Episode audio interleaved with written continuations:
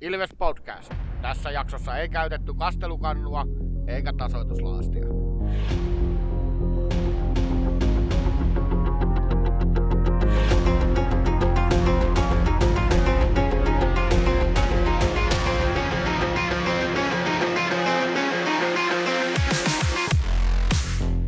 Morjes, morjes ja tervetuloa jälleen Ilves-podcastin pariin. Mun nimi on Tomi Kuusisto ja seurana takkahuoneessa ulkopuolinen tarkkailija Santeri Kuusisto Moro. sekä asiantuntija Markus Kosonen. Morjesta. Tässä jaksossa meillä on pitkästä aikaa ihan aito oikea ihminen vieraana ja tämä haastattelu on liittyy tuohon Ilveksen junioritoimintaan, koska Juha laittoi meille aiheehdotuksen tuolla mesenaatin kautta, joten kiitos Juha siitä ja tähän haastatteluun sitten hetken kuluttua, mutta muita aiheita myös on meillä tässä jaksossa. Aloitetaanpa tuosta CHL-ottelusta. Mestarien liikaa pelattiin tällä viikolla – Tulos ei vain ollut sellainen, mitä toivottiin. Se oli ehkä semmoinen, mitä pelättiin. Juurikin varoteltiin siellä muun muassa Lukas Radilista ja ei pystytty pidätteleen kaveria. Vaikka maalin odottamat meni suht tasan, niin kahden maalin takaa jo asemasta lähdetään tämän kaksosason ottelun toiselle jaksolle. Minkälaisia ajatuksia herätti tämä koitos?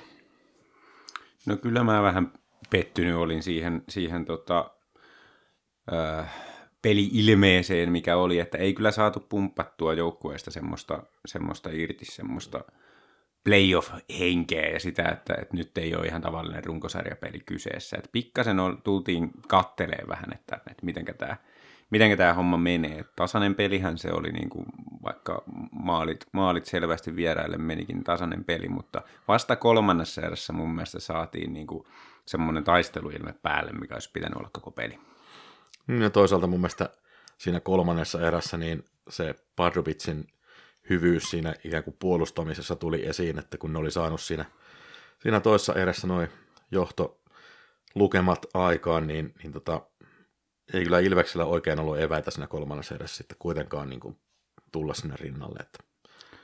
Kyllä mä sanoisin, että tuon tasosta joukkuetta vastaan niin tosi vaikeeta se on niin kuin sieltä takaa tulla ja niin kuin, kyllä sinne kuitenkin jotain paikkoja saatiin aikaiseksi ja, ja sitten se vaatii vähän sen, että, että menee, menee tota joku, joku pomppumaaliin tai, tai tota, ää, niin kuin ripareita ja räkäsiä maaleja ja muuta, ja kyllä niitä haettiin mun mielestä niin kuin ihan oikein siinä, että ei vaan nyt pomppinut sitten tällä kertaa, että kyllä se tavallaan se peli hävittiin niissä aikaisemmissa erissä, kun päästettiin Pardu tuolla lailla johtoon. Joo, ja sitten just ei toi nyt oli se ykkösmaalivahti kuitenkin maalissa, eli Roman Villin. Ei, ei kyllä riittänyt kolmas erässä niin puhkoon sitä. sitä tota.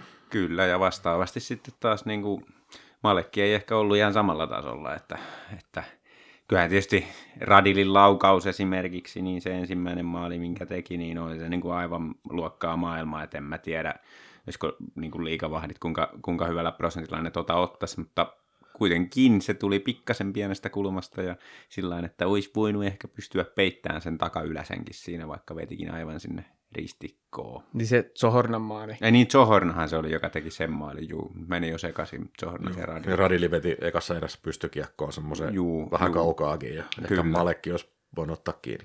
No se oli kyllä semmoinen, mikä olisi pitänyt ottaa peittämällä kiinni, että siinä mä luulen, että pääsi yllättämään se että Radili lähti siitä yhtäkkiä saman tien lämmäämään, niin ei oikein ollut niin kuin parhaiten sijoittunut. Siin, siinä mua ihmetytti nimenomaan toi sijoittuminen, koska mm. se tuntuu, että se laukauksen viritys kun lähti, niin Malekki lopetti liikkeen. Mm. Ja sitten se kuitenkin liuku vie sen verran sinne sivuun, että sitten laukasijalle jäi se, jäi aukko siinä, ja kun maalivahti pysyi paikallaan, niin sitten se meni sinne etukulmaan, mikä jäi. Mutta tämä on taas tällaisen ulkopuolisen tarkkailijan huutelua. No sitten sit oli kans toi, se yksi kolme maali oli kans semmoinen vähän niin kuin pikku aivopieru sinänsä. Toi meidän viittomakielen tulkki Glendening oli siellä osoittelemassa, että mihin se ratisen pitäisi mennä. Joo. Ja sitten ratin ei mennyt sinne ja sen jälkeen se oli viltissä. Joo, se oli kyllä aivan käsittämätön aivopieru ratiselta. Mä en, mä en tajua, mitä se niinku, tulkitsikö se Glendeningin viittomia sitten jotenkin niinku päinvastoin, että älä mene sinne. Vai mikä se oli se juttu. Tuu tänne. niin, niin että tosi, tosi kummallinen ja sitten vielä, sit vielä niinku se, että, no ylipäätään se, että et sä nyt niinku tuommoisessa tilanteessa jätä sitä, nimenomaan sitä pisintä poikittaissyöttöä vapaaksi, että sehän olisi, jos se olisi vaikka kaksi ykkönenkin, niin silloin sä et jätä nimenomaan sitä, että mi- mi- miten ratiselle tuli se fiilis, että toi jää ei ole niin tärkeä. Ja sitten vielä, kun se oli radilla. niin, sattuu olemaan. niin, niin. Kyllä Glendeningi pyöritteli päätään sen tilanteen jälkeen ja katteli hallin kattoon sen näköisenä, että niin mihinkäs pupiliikaan sitä oikein tulikas siirryttyä. Mutta toi tuosta Glendeningistä vielä, niin, niin toi on mun mielestä tosi hauska ominaisuus, että se niin kun, silloin aikaa neuvoa muita pelaajia, miten pelata, että se viittooja on tosi äänekäs ja niin. tälle, että se, se on semmoinen aika pro-merkki kyllä. Että... Kyllä. Ja tuli vaan mieleen tosta, kun joku tota, sanoi, että Glendeningillä oli plus-miinus oli miinus kolme tuossa pelissä, niin ei ollut kyllä niin kuin Glendeningillä niin kuin mitään oikeastaan mahdollisuutta yhteenkään noista maaleista vaikuttaa. Että se on vähän yhden pelaajan roolisia kuitenkin, että sä, vaikka sä kuinka koitat 500, että messää tonne ja messää tonne, niin et, et sä pysty yksin niitä maaleja estämään, mm. jos muut pelaajat ei onnistu omissa suoritteissa. Toi, miksi, miksi Ilves ei sitten oikeastaan päässyt enää peliin mukaan, niin taisi olla tuossa Ilves-Tappara-pelin jälkeisessä lehdistötilaisuudessa, kun kysyttiin Pennaselta tästä Pardubice-pelistä, niin, niin sanoi näin, että on tosi vaikea, vaikea niin kuin taistella voittoon, kun vastustajan keskipaino on yli 90 kiloa pelaajilla, että siinä vähän niin kuin kamppailupelissä hävittiin sitten lopulta. Kyllä. Ihan, mä pidin ihan videokuvan perusteella samaa, samalta vaikutti se, että me hävittiin järjestää niitä kulmassa niitä kaksinkamppailuita, että, että kun me pelataan sitä trappia, puolustuksessa, niin Pardulle saattaa riittää se, että vaan heittää sinne kulmaan ja sitten käy voittamassa ne kiekot, niin siihen pitäisi nyt keksiä siihen puolustamiseen mun mielestä joku, joku juttu, että me saataisiin käännettyä se peli sinne toiseen päähän, että pitäisikö repästä sivu tuosta paikallisvastustajan pelikirjasta ottaa vähän ylempää, yrittää jotenkin sitä nopeuttaa tai jotain siinä käyttää hyödyksi. Että jo, jollain tavalla pitää niitä nyt niin kuin yllättää ja viedä epämukavuusalueelle, että se on ihan selvää, että tuolla samalla niin kuin meiningillä, niin vaikeaa tulee. Toki tässä on nyt niin kuin, tämä on sillä mielenkiintoinen tilanne, että kun ei jääkiekossa yleensä pelata tällaisia niin kuin, kaksiosaisia otteluita, niin se, että kuinka Pardu sitten onnistuu siihen niin kuin suhtautumaan sillä tavalla, että joo, he johtaa nyt parilla maalilla, mutta peliä on kuitenkin 60 minuuttia jäljellä, eikä voi alkaa pelaa mitään kilpikonnaa. Niin jännä nähdä, että miten, miten siinä käy, ja mä luulen, että siinä on iskun paikka kyllä Ilveksellä, että saadaan se ensimmäinen kavennusmaali siihen, niin sitten voi ollakin, että siellä alkaa puntti tutista. Hmm. Jos positiivisen saa sanoa tähän loppuun, niin olihan se ihkua nähdä, kun Mese pisti, no joo. Mese pisti maali. Ja kaksi kertaa pääsi samaan yrittää ja sitten tuli siitä vielä mieleen tämä, että kun ne ei ollut Mese ei ollut pelannut vähän aikaa, niin ne ei ollut voinut skoutata sitä, että siellä Joo. on tuommoinen tykki siellä YVllä, Joo. niin kaksi kertaa pääsi yrittämään. Joo, kyllä. Kerkesi tuhlaan ensin yön ja sitten toinen, toinen ilmavälätty tuli sinne lavalle ja kyllähän se lähtee. Joo, se on se vaan kaunista, kun siskon makkarakeiton voimalla pistetään kiekkoa takarautaa. Mitäs muita aiheita te haluatte ottaa tähän kärkeen? Heitän pallon nyt teille, koska meillä on toi haastattelu on sen verta, sen verta tuota noin niin kestoltaan pitkä, että ei venytetä ja vanuteta tätä ihan tarpeettomasti. No kyllä me nyt tappara voitettiin tuossa, että siitä voisi jotain. Mutta eikö se ole jo niin kuin sellaista arkista laadun suorittamista, jota ei tarvitse aina kerrata? Itse asiassa ehkä siihen voisi vähän nyt puuttua, koska kyllähän siinä nyt lipsahti se yksi piste kuitenkin sinne. Että meillä, meillä on tapana ollut ne kolme täyttä pinnaa ottaa. Mutta ja... sä viittasit tuossa, kun Glendeningillä oli miinus kolme Pardua vastaan, mutta sitten oli yksi toinen puolustaja, jolla oli miinus kolme tässä paikallisottelussa, niin oliko siinäkin täysin ilman omaa syytä? No siinä oli kyllä ihan omaa syytä mukana, eli Lancasterista puhe. Mm-hmm. Et, kyllä mä sanoisin, että Lancasterilla on nyt niin kuin vaikea, vaikea jakso menossa, ja siihen on ihan varmasti vaikuttanut tämä Glendeningin hankinta, että siis joo, alkukaudestakaan ei tehnyt pisteitä, mutta eh, mun mielestä on kuitenkin pelannut OK-tasolla niin kuin ihan alkukauden.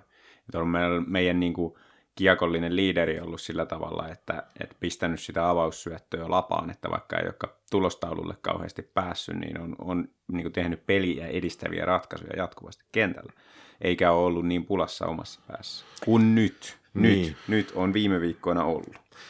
Joo, tässä oli justiin Tappara Ilves-pelissä, niin siinä ekan erän lopussa, niin Lancasterin vaikeuksissa hävisi sen luistelukilpailun Levtsille ensin 100 ja sitten tota, sitä jouduttiin pari ker- kertaa estää siinä maalinteossa ja sittenhän se lensi se kiekko katsomaan ja, Joo.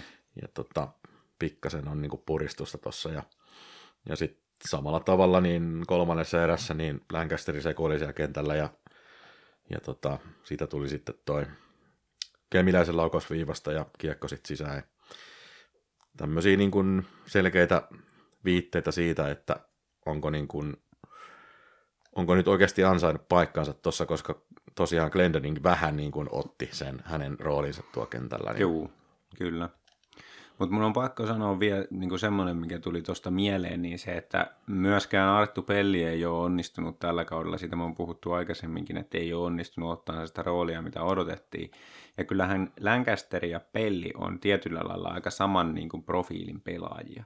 Niin tässä herää mulla nyt sitten semmoinen ajatus, että onko sitten niin kuin tässä Pennasen pelitavassa tai, tai muut, muuten valmennustyylissä niin jotain sellaista, mikä ei sitten niin hyvin sovikaan näille, näille kavereille, että nyt sitten toi Glendening niin sopii jotenkin paremmin, mutta se nyt on tietysti sen tason pelaaja, että sopii varmaan mihin systeemiin vaan, mutta, mutta ihan heidän tämmöisen, että voisiko olla siitä vähän kysymys, että ei ihan sovellu yhtä hyvin. Voi olla kyllä vähän, vähän sitäkin. Pelli ei ole kyllä oikein päässyt tällä kaudella ihan siihen rooliin, mi- missä on se totuttu näkeen, että ja aika paljon niitä kaksinkamppailuja häviää, että sitten kun meillä on kiekollinen pakki, niin esimerkkiä Glendenin, joka pystyy sitten kuitenkin kaksinkamppailuissakin omalla rauhallisuudella ja semmoisella hyvällä sijoittumisella pätemään, niin, niin tota, sitten meillä on pelli seiskapakkina. Niin, kyllä. Ei ole välttämättä ihan oikea paikka tuollaiselle pelaajalle. No ei. Ei todellakaan, mutta semmoista se nyt on.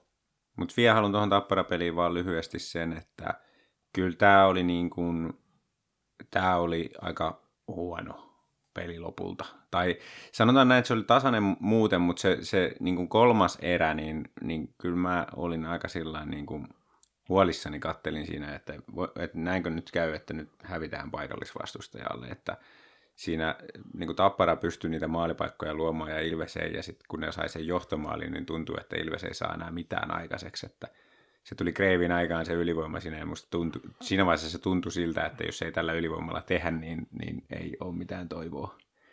Toivoa tuota Sä oot nousta. hirveä pessimis. Ei mitään toivoa. No ei, mutta siis se kuuluu just tähän, että vuoristorataa se on aina kun näitä pelejä katsoo, mutta kyllä mä oon sitä mieltä, että toi oli niin kuin verrattuna aikaisempiin paikallisiin tällä kaudella, jossa mun mielestä on oltu niin pelin päällä, niin tossa ei oltu kolmannessa erässä pelin päällä. Ennen kuin sitten, kun saatiin se tasoitusmaali, sittenhän se kääntyi taas. Hokisa momentum game. Mm. No sit oli toi, toi tota, paikallisottelu Krapulassa, niin Lappeenrannan saippua tuli taas keikaileen tänne. Se oli aika uskomatonta, että pystyttiin se hoitaan. Että Joo, vaikka oltiin tappiollakin vielä. Niin. Ja se ensimmäinen erä oli niin aivan hirveätä katsella tässä. Aivan kamalaa kyllä. Mutta niin, vaan nekin saa palkkaa siitä ty- jääkiekon pelaamisesta siellä Lappeenrannassa edelleen. Kyllä. Että Onneksi meillä oli Jamppa Nyman, niin sitä kiinnosti pelata tämä, tämä matsi, niin Ja sillä joo. voitettiin. Tässäkin matsissa itse Lancasteri niin oli aika hukassa ja tavallaan se, sehän oli se 0-1 maali, minkä Saipa sai, niin, Juu. niin tota, Lancasteri jatkoi siitä, mihin jäi ja otti sen kamppijäähy heti ekalla kakkosella, mikä on perus. Mm. ja tota, siinä siirretty rangaistuksen aikana sitten johtomaali Saipalle. Kyllä. Vaikeaa on Lancasterille. Mutta Ilveksellä ei ole vaikeaa. Että...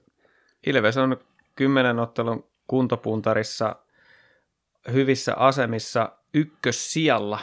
Ja, ja tuota, tässä vaiheessa kautta, kun kaikki joukkueet on pelannut jo 20 ottelua, niin tämä alkaa vähän hahmottua, mutta siellä kuplii pinnan alla vähän sellaisia muutoksia tuohon sarjataulukkoon. Esimerkiksi Pelikans on nyt nostanut tasonsa viimeisen kymmenen ottelun otannalla, että he on kuntopuntarissa siellä neljä. että sopii odottaa, että he jopa nousisi sieltä pudotuspeleihinkin vielä tänä vuonna Juu, tai tällä kaudella. kyllä mä edelleen uskon, että he nousee kuuden joukkoon tuolta. Että siellä tietysti edelleen vaaditaan Niemelälle potkuja kovasti. Nyt kun hävistä viimekin matsin, niin tota, taas on siellä hiuksista ollaan viemässä pihalle kovasti, mutta tota, mä, jos vaan riittää siellä tota, seurajohdon luottamus, niin kyllä mä uskon, että he sieltä nousee niin kuin kuntopuntariakin jo näyttää, että tuloillaan on. Joo. Lancasterin muuten pelasi saivapelissä vissiin tota pakeista, niin Glendeningin ohessa kaikkein eniten, että siinä mielessä vielä niin kuin luottoa Lancasterinkin on, mutta tota, taisi olla kuitenkin tossakin pelissä se pakkas lukema tuossa plus-miinuksessa, oliko miinus yksi. No kyllä mä sanoisin näin, että, että kyllä tämä mestaruusjuna hyötyisi melko, melkoisesti siitä, että jos Lancasteri pystyisi pelaamaan kovalla tasolla. No ihan ehdottomasti näin. Ja se, se on niin kuin tavallaan, se on, se on harmillista nyt silleen, että kun kuitenkin vielä on toiminut kohtuullisesti se niin kuin pelin avaaminen, mutta sitten kaikki muu siinä pelissä on alkanut niin kuin hajoa niin kuin korttitalo, niin mä nyt toivon, että, että sa, saisi kuitenkin sit selkärankaa niin kasvatettua just sieltä kautta, että, että kun pistetään sitä kiekkoa lapaa ja sieltä, sieltä tulisi jotain syöttöpisteitä, kakkossyöttöjä vähän sen sitten, niin ehkä sitten niin löytyisi, löytyisi taas se niin kuin, ää, itseluottamus siihen hommaan, että siitähän se varmaan aika paljon on kiinni, että toi on takkuillut toi homma. Kyllä. O, miten meillä on takkuillut toi maalivahtipuoli, että onko teillä luottoa tällä hetkellä? No siis kyllähän tässä nyt niin kävi mun mielestä aivan absoluuttisen ö, selvästi, että ö, tämän, näiden parin viime pelin, tai viimeisen jakson jälkeen olleiden pelien jälkeen on minusta selvää, että Gunnars on tällä hetkellä meidän ykkösmaalivahti. Niin, se- niin, se on mennyt oikeastaan vähän lipsahtanut, että tuntuu, että tuossa on sama, sama kuin Malekki pelasi myös noita maajoukkuepelejä tuossa tauolla ja Ei mennyt putki. ei mennyt putkeen, että et vähän liian kova ehkä paikka sitten oli henkisesti ja tuntuu, että sen kanssa nyt joutuu vähän tappeleen, että et, et myöskin tuo Pardubitsi-peli niin ei mennyt ihan, ihan täysin. No, otetaanko nyt osa kaksi tästä väännöstä, että, että Pardupitseen vastaan Gunnarsson vai Malek? Te olitte viimeksi Malekin kannalla ja Ehdottomasti Gunnars. Kyllä mäkin nyt Gunnarssonin tällä, tällä tietoa otan, että okei, tämä oli tämähän- lyhyt väittely. Ja tämähän menee siis loogisesti, kun jos peluttaa maalivahtia tässä aina vuoroon, niin sehän menee nyt just sillä tavalla, että tuossa on yksi peli välissä, jossa tai oli peli välissä, missä Malekki pelaa ja sitten nyt on, se on luonnollisesti Gunnarssonin vuorokin, niin ei tarvi miettiä valmentajien kanssa. Se on kauden ensimmäinen tulos tai ulos ottelu tulossa. Ja sitten jos Gunnarsson ei siinä pärjää, niin sitten me hankkia uusi maalivahti. No kyllähän se näin on, että, että jos, jos taso on, on se, mikä on niin kuin tähän mennessä ollut, niin kyllä sen täytyy nousta. Mä oon ollut optimisti Mm. Tähän mennessä, mutta jossain vaiheessa se kamelin selkä katkee siinäkin. Mutta siirrytäänkö sitten sinne haastattelun puolelle? Meillä on tosiaan vierailija Ilves ryn puolelta. Jatketaan näistä muista aiheista sitten jälleen kahden viikon kuluttua. Ilves Podcast. Eli seuraavaksi meillä on aiheena sitten ihan oikea haastattelu. Meillä on takkahuoneeseen tullut vieras. Ja tämähän juontaa juurensa siihen, että meillä oli mesenaatti-keräys, jossa sai ehdottaa aiheita podcastiin ja siellä on Juha ehdottanut tällaista aihetta kuin oman juniorityön näkymät, toimiiko polku junnuista liigaan. Ja tähän kysymykseen ja muihin on täällä meillä takkahuoneessa vastaamassa Hannu Toivo, Ilveksen jääurheilujaoston toiminnan johtaja. Tervetuloa. Kiitos, kiitos paljon. Ymmärsin, että tota, aika vähän, tai harvoin ollut teillä vieraita, niin tämähän on suorastaan kunnia asia olla täällä Ilves-aiheiden äärellä ja edustamassa sitten tietysti omaa orkesteria. Tosi siistiä, että pääsit tulemaan, että aikataulut natsasi näinkin mallikkaasti. Ää, ihan ensimmäisenä kysyisin, että pidätkö työstäsi? Ki- Kiitos icebreakeri siihen tota, heti kärkeen. No siis varmaan kaikissa töissä. Vähän on siis kerännyt ennen jääkiekkotöitä niin tekemään muun muassa vessapaperia yhden seitsemän ja puoli vuotta ja Siinä, sillä, sen työuran Onko aikana se oli, kuinka erilaista tähän? si, siinä oli pieni ero, siinä oli pieni ero, että siinä laitettiin kolme, tota, kolme kerrosta paperia yhteen ja pyöritettiin siihen rullalle, mutta tässä tota, jääkiekko ja juniorityö, tietysti meillä on noita aikuisryhmiäkin ja, ja tota, hirveän pitkä lista sidosryhmiä sitten tässä niin koko toimintaympäristössä, mutta, mutta tota, enimmäkseen on ehdottomasti hyviä ja hienoja hetkiä.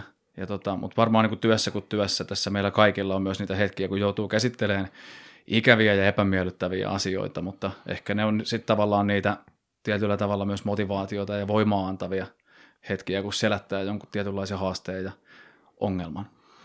Onko sulla millainen pelitausta itsellä? Oletko kiekkoa kuinka pelannut? Mä oon kiekkoiluni pelannut tuolla Nokialla, että mä oon sieltä lähtöisin ja, ja tota, mä oon aikoinaan pelannut siellä paikallisessa seurassa Nokian pyryssä noita junnu ykkösdivareita korkeimmillaan ja sitten ky, tota, kyseisen seuran miesten joukkueessa sitten enimmäkseen kakkosdivaria ja, ja sitten pienen pätkän suomisarjaa. Ja sitten siinä samassa mä aloitin sitten tavallaan, että miksi mä oon niin tässä nyt, niin mä oon 18-vuotiaana siinä samassa aloittanut sitten valmennusharrastuksen ja alkanut silloin 18-vuotiaana valmentaa ensimmäistä omaa joukkuettani. Cool. Onko toi sitten urapolku tuohon toiminnanjohtajaan niin sieltä valmennuksen kautta? No kyllä se, tota, näin on mennyt tässä omalla osalla, että mä oon aikanaan lähtenyt valmentaa ja, ja tota, ehkä kuvitellut, että musta tulee NRI-coachi tai jotain muuta, tai, tai uusi Jukka Jalonen, mutta, mutta nyt ollaankin tässä. Ja tota, no ei. Ö, mä oon saanut valmentaa 15 vuotta erilaisia junnuikäluokkia eri tasoilla, kaiken tota, lähes niin kuin kaikissa mahdollisissa eri ikänuori, tota, ikävaiheissa U18 ihan tuonne pikkulapsiin. Ja, ja tota, sitten siinä samalla, kun mä tulin vajaa kymmenen vuotta sitten tähän Ilvekseen tai Ilves ry jääkiekkoon töihin, niin mua rupesi kovasti kiinnostaa myös nämä muut aiheet ja toiminnat sitten tämän niin kuin peruskentällä tapahtuvan työn ympäriltä.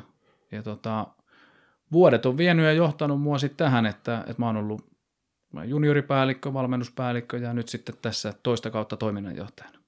Tuossa kun viittasit näihin kentän ulkopuolella tapahtuviin asioihin, niin mua ainakin kiinnostaa hirveästi. Sulla on varmasti tosi laaja toi työnkuva, mutta jos sä pikkasen pystyt niin kuin avaan, että minkälainen sun ehkä tyypillinen työpäivä on tai millaisien asioiden parissa sä niin kuin sun työaikas kuluu.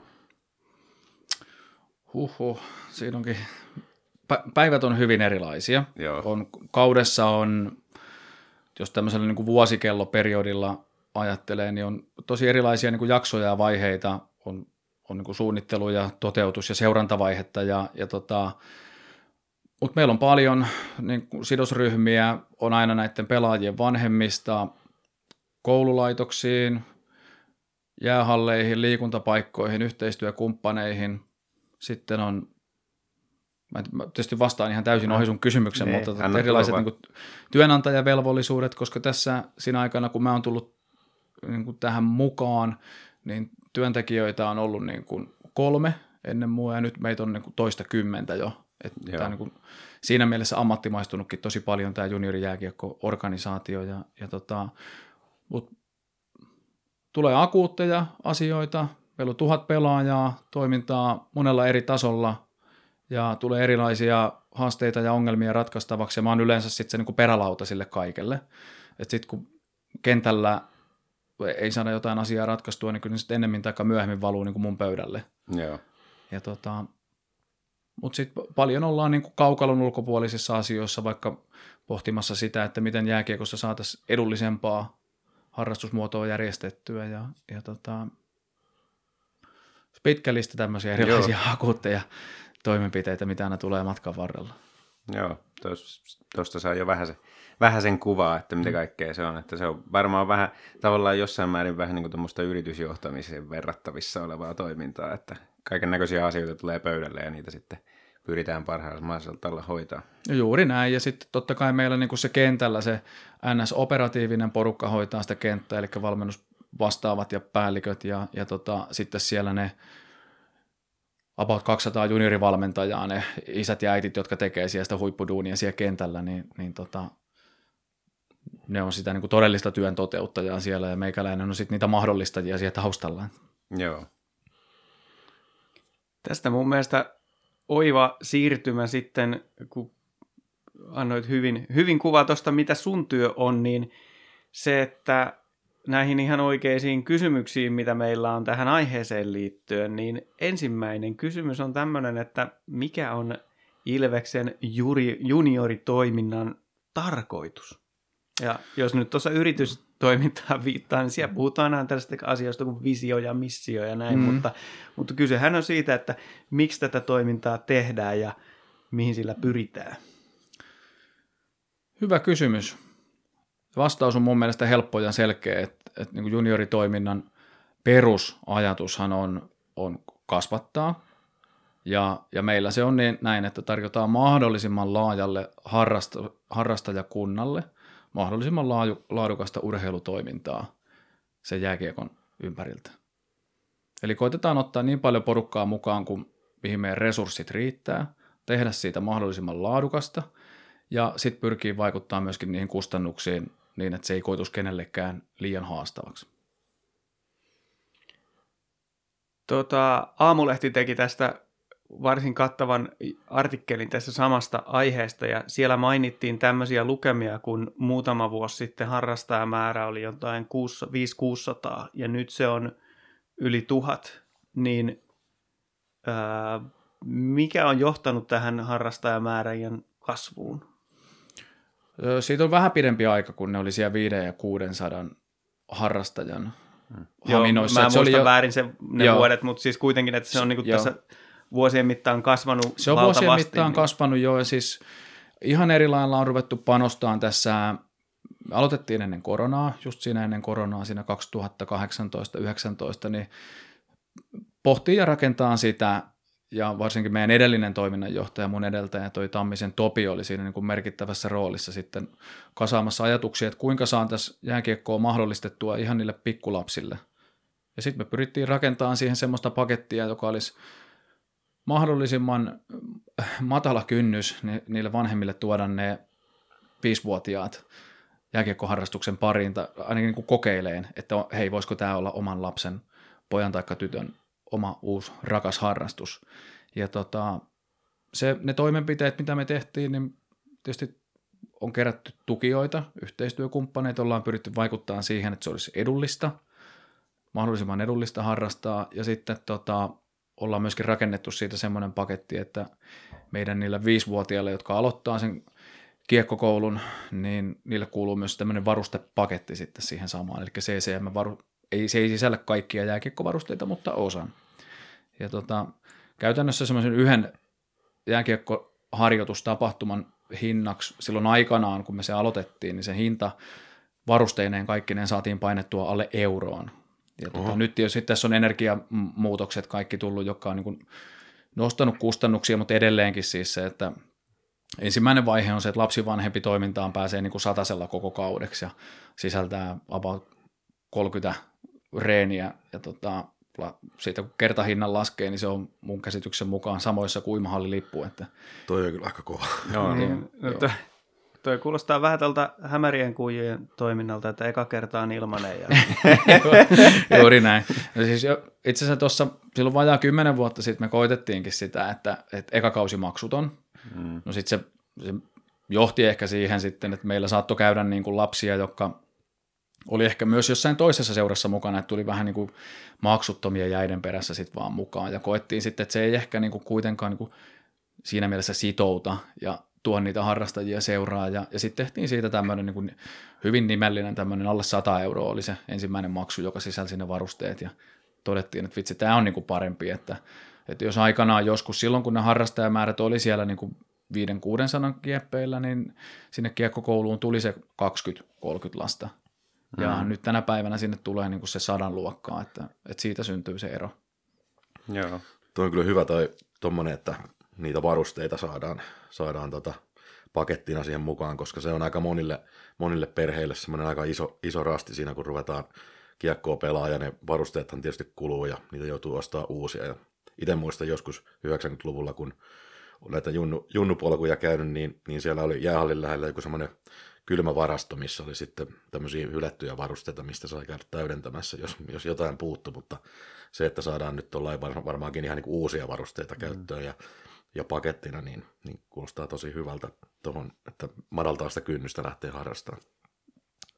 Se on just näin, siis tuossa silloin tällöin tuohon toimistolle, kun oltiin vielä tuossa Rieväkadulla ja sinne oli niin kuin helpompi ihmisten tulla, niin sinne saattoi tulla näiden uusien tota, aloittavien harrastajien vanhempia näiden varustepakettien ja varustekassiensa kanssa kysyy ihan, että et, hei, kuinka nämä varusteet puetaan päälle. Ja, ja et sit, niin kun, minusta tärkeää, että me saadaan niin jääkiekkoon mukaan semmoisia ei jo jääkiekkokuplan sisällä olevia perheitä, että saadaan ihan uusia perheitä tähän mukaan. Että se on tosi, tosi merkittävä asia.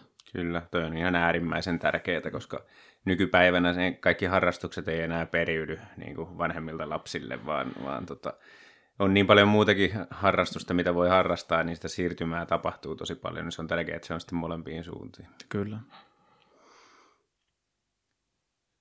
Mulla on vähän tarkentaviakin kysymyksiä tähän, äh, että jos ajatellaan junioritoiminnan tarkoitusta, niin kun toi äh, sanoit, että urheilua, urheiluharrastus tarjotaan lapsille mm. ja nuorille.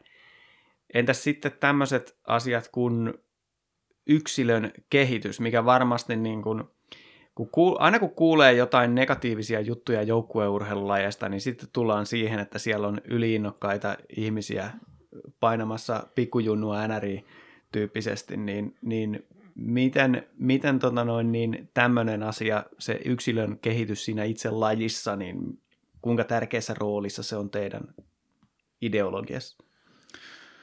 No totta kai se on se on tärkeä asia, että kyllähän siis lähtökohtaisesti lapset, jotka siihen niiden kokeilujen jälkeen siihen lajiin rakastuu ja jää siihen kiinni, niin ne myös haluaa oppia siinä.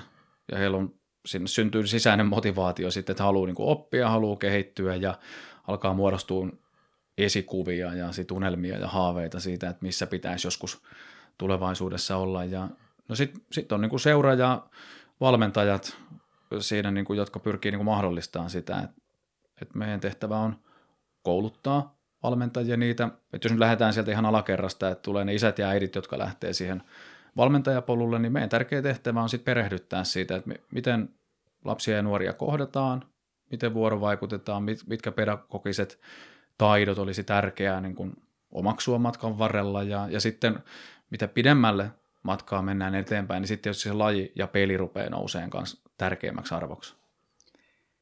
Toi Kuulostaa tosi mielenkiintoiselta. Pystytkö sä avaan jonkun esimerkin, että mikä on pedagoginen taito, mitä tässä tarvitaan? No siis, jos sen verran tuosta palaa tosi paljon ajassa taaksepäin ja miettii, että Ilveskin on perustettu 1931 ja silloin Baltiaralla niin kuin sata vuotta sitten on aikamoinen liuta urheiluseuroja perustettu Suomeen. Sitten jos mietitään, että mikä niiden tarkoitus niin kuin siinä maailman ajassa on ollut, niin ei silloin varmaan niin kuin urheiluammattilaisuus ole kenelläkään käynyt, tai varmaan kauhean monellakaan käynyt mielessä. Että kyllä se varmaan on niin kuin lähetty se kasvatus ja kasvattaminen etusijalla. Ja on haettu niin kuin terveitä kasvattamisen malleja, ihan siis käytöstapoja, plus sitten tietysti sitten urheilua ja liikkumista pidetään tosi tärkeänä niin kuin kasvatuselementtinä matkan varrella. Niin niin se kasvatuksellinen näkökulma ja tämä pedagoginen puoli ja se, että kuinka osataan opettaa, kuinka osataan tunnistaa eri opetusmenetelmiä tai käyttää niitä erilaisten lasten ja nuorten parissa, niin nämä on sitten sitä käytännön tason tekemistä, että tunnistetaan, että kuinka lapset ja nuoret kohdataan, kuinka saataisiin oppia menee sinne perille. Ja tota, mä en tiedä vastasinko siihen varsinaiseen kysymykseen, mutta, mutta se on äärimmäisen tärkeä aihe tuossa, koska siellä on, luultavasti siellä on se kova motivaatio, siellä on kova halu ja siellä on NHL-unelmat ja nukutaan NR-peittojen tai Ilves tyhnyliinojen kanssa ja, ja tota, sitten koitetaan auttaa vaan matkan varrella niin paljon ja, ja innostaa, että hei menkää vielä tuonne ulkojäille ja pelakkaa ja harrastakaa muitakin lajeja, että se olisi jonain päivänä mahdollista. Tämä aihe olisi kyllä semmoinen, että tästä voisi useamman tunnin puhua, mutta kun mulla on nyt tämä mahdollisuus sun kanssa, sulta kysyä, niin mä haluan vielä porautua tähän sillä että kun mä itse valmennan äh, jalkapalloa, ja, ja tota, siinä on käynyt Ilveksen valmennuskoulutuksessa ja siellä puhuttiin tällaista, että kun oli futisliikassakin harrastajamäärät laskussa ja ne miettii, että mikä on ongelma ja mitä pitäisi korjata, niin yksi mikä tehtiin oli se, että nostettiin intensiteettiä vaatimustasoa reeneissä. Todet, ja sitten sen jälkeen harrastajamäärät, tai siinä oli se ongelma, että aikaisemmin jengi keskeyttisi ja sitten sit keskeyttäneiden määrä romahti. Tämä oli vain varmasti yksi elementti mm. siinä, mutta siinä todettiin niin kuin se, että ei ne, lapset ei halua tulla sinne reeneihin hengailemaan, vaan jos ne mm. tulee futisreeneihin, ne tulee pelaa jalkapalloa, ja sitten se valmentajan tehtävä on nostaa sitä intensiteettiä. Ja sitten yksi ainakin, mikä on itse ottanut ää, niin kuin käyttöön, enkä tiedä kuinka oikeassa tai väärässä on, mutta se, että – jos mä opastan tekemään jollakin tavalla ja joku ei tee niin, niin sit mä en mene sitä välttämättä heti korjaamaan, mutta sitten jos mä näen, että joku tekee niin, niin sitten mä menen sitä pumppaamaan heti, että mm. niin, onko nämä niin semmoisia pedagogisia juttuja, mistä sä puhut vai? Joo, siis juuri näin, että tunnistetaan se lapsi ja sen tarpeet ja se hetki, missä ollaan, että tarviiko se tota, tämmöistä niskahierontatyylistä vähän kovempaa otetta vai, vai onko se tämmöistä positiivista renkaiden pumppausta ja ja tota, toihan on siis ihan totta, että jos siinä niin kuin, onko se intensiteetti vai tempo vai, vai puhutaanko ylipäätään niin kuin määristä, mitä siellä kentällä tapahtuu, niin kuin varsinaista actionia, niin sehän on niin kuin merkittävä asia tuossa, on ne sitten lapsia tai nuoria, että siellä kentällä tapahtuu. että lapset varsinkin nehän tylsistyy, jos ei siellä ole actionia riittävästi. Ja tota, kyllähän meilläkin niin kuin jääkiekolla on jonkinmoinen niin kuin edelleenkin on niin paljon harjoitteita, jossa muodostetaan jonot eri paikkoihin tai pisteisiin tai kentän kohtiin ja sitten lähdetään suorittamaan jotain sovittua tehtävää siitä, niin kyllä niin tärkeitä tunnistettavia laatutekijöitä on siitä, että se jonotusaikaa ei tule liikaa. Juu, että se, sitä toimintaa pitää olla ja muuten sitten varmasti niin kuin lapset ja vanhemmat äänestää siitä niin kuin jaloillaan ja että ei tämä olekaan hauskaa tämä jääkiekko, että eihän tässä tule edes hiki eikä tässä, ole, ei tässä tapahdu mitään. Kyllä ihan varmasti, ja toikin korostuu nykyaikana myös tietysti sen takia, että, että se keskittymiskyky ihmisillä ei ole niin Kyllä. kova enää, että ei puhua pelkästään edes lapsista, vaan se on, niin kuin, se on aikuisilla sama juttu, että keskittymiskyky laskee vuosi vuodelta, niin täytyy olla niin kuin koko ajan sitä actionia ja tekemistä, ja sitä paitsi se nyt on muutenkin parempi sitten sen kehityksenkin kannalta, että, että siellä oikeasti tehdään siellä jäällä eikä vaan jonoteta. Mm. Joo, juuri noin, ja, ja tota, sinänsä me ollaan niin kuin onnellisessa asemassa, on se sitten futista tai jääkiekko tai mikä tahansa, mutta tämmöinen urheiluseuratoiminta, niin mehän, mä tuossa sanonut, että me ollaan tämmöisiä niin kuin jossain määrin konservatiivisia saarekkeita tässä muuttuvassa nykyyhteiskunnassa, että meillä on niin kuin perusasioita edelleen se, että, että pitää ottaa lippis pois päästä tai pipo pois päästä, kun mennään syömään tai sisään, ja ne käytöstavat tervehtimisistä lähtien, niin ne on semmoisia meidän niin peruskiveen muodottuja arvoja, mitä tuossa vaalitaan, ja jos kun mennään sinne kentän tasolle, jotta siitä toiminnasta ja harjoituksesta saadaan tehokas, että siellä tapahtuu, niin siellä ei voi olla häröilyä ja, ja ei voi mennä sen taakse, että kun ei pysty keskittyyn. Et sit, silloin kun pilli soi, niin silloin muuten liikahdetaan äärimmäisen nopeasti sen coachin luo, mennäänkö siinä polvelle tai miten siinä asemoidutaan, otetaan opit vastaan ja siirrytään tekemään niin uutta asiaa. Niin tästä me ollaan todella ylpeitä ja toi on niin kuin tärkeitä semmoisia old school tapoja ja arvoja, mistä täytyy pitää kiinni. Kyllä, toi on, toi on tosi hyvä, hyvä pointti, kun ylipäätään niin tosen nuoren kasvun niin kuin matkalla, niin tällainen joukkueurheilussa mukana olemisen, niin kuin, se tuo mukanaan myöskin sitä, että tosiaan ne joukkueen tavallaan säännöt hyväksytään ja käyttäydytään hyvin, ja silloin tavallaan myöskin kasvaa se semmoinen arvostus sitä omaa joukkuetta ja logoa kohtaan, sillä pikkuhiljaa. Ja on sitä itsekin tuolla, tuolla tota, liikare- tai pelireissujen varrella, niin siellä on kiitetty, kiitetty jossain motorilla olevassa kahvilassa ruuasta kovaan ääneen ja muuta sellaista, että ikään kuin se yhdessä toimimisen malli samalla rakentuu, kun harrastetaan sitä kiekkoa. Joo. Ja toi on toi kasvatuksellinen rooli varmaan niin kuin senkin takia urheiluseurat on, just niin kuin sanoit, niin onnellisessa asemassa, että kun ei niiden lapsien ole niin sanotusti pakko olla siellä, vaan ne on siellä sen takia, että ne haluaa pelata sitä lajia.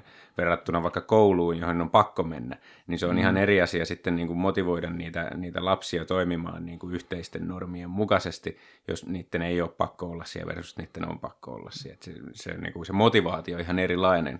Kyllä, kyllä. Ottaa sitä oppia vastaan. Juuri näin. Ja sitten toi, toi niin kuin edellisessä puheenvuorossa, niin tämä ryhmässä toimimisen taidot ja ryhmätyötaidot, yhdessä tekemisen taidot, niin, niin no en mä lähde nyt manailemaan sitä, että onko maailma tässä muuttunut vai ei, mutta ihan vitsin tärkeä asia meille, että me pystytään järkkään tämmöistä toimintaa, missä lapset ja nuoret yhdessä sopii pelisääntöjä, kuinka täällä ollaan, kuinka täällä käyttäydytään ja varsin sitten kun sitä johtaa ne viisaat ja turvalliset aikuiset siinä ympärillään, ne coachit vetää sitä juttua ja laatii niitä pelisääntöjä niiden lasten kanssa, niin, niin se on ihan, siis se on, joo, on tuossa toi NHL-unelmakin, joka on mm. niinku osalle mahdollista, mutta sitten toi on niinku se takuu varma asia, mitä tuosta jokainen saa matkaansa mukaan, että joka vetää tonne junioriputken läpitte, niin on muuten varmasti oppinut ryhmässä toimimisen taitoja, on oppinut oleen auktoriteetin alaisena ottaan oppia ja ojennusta vastaan terveellä tavalla. Mm.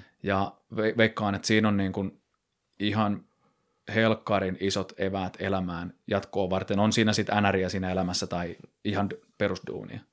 Kyllä, just näin. Mites tuota, nyt äh, toi Ilves Hoki Oy on ottanut vastuun siitä vanhimpien junnujen joukkueesta, eikö näin? Joo. Ja mit, se, niin mitä se mm, tarkoittaa? Mm, no siis täytyy myöntää, että mä en tiedä, mutta siinä on aika pitkä aika sitten, joo pitkälti niin kuin toistakymmentä vuotta tai mm. olla pidempäänkin, kun liikaseurat on ottanut ne U20, eli vanhat A-junnujoukkueet alaisuutensa, ja niin se on meilläkin siis, että Ilves Hoki Oyn alaisuudessa Ilveksen liikajoukkueen kanssa on U20. Ja sitten tota, meillä on urheilujohtaja, ja, ja sit tota, joka johtaa sitten käytännössä meidän kilpajoukkueiden, eli liikan joukkueen lisäksi sitten U20, U16 olevaa toiminta, urheilutoimintaa, ja tota, se on käytännössä tuossa, niin kuin Koskelan Timo tuli silloin, mitähän siitä olisi viitisen vuotta sitten suurin piirtein aloitti hommat tuossa, ja, ja tota, se on oikeastaan se. Sitten me tehdään siis yhdessä Ilves Hockey Oy ja Ilves ry. Hmm. Tota, mutta se, että se tietynlaista niin kuin urheilullista ruuvaamista ja kehitystä on lähdetty tekemään sitten sieltä, niin kuin, sieltä niin kuin urheilujohdon kautta.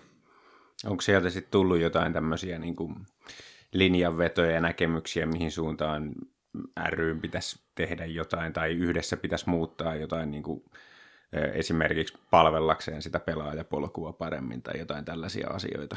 Selkeitä juttuja.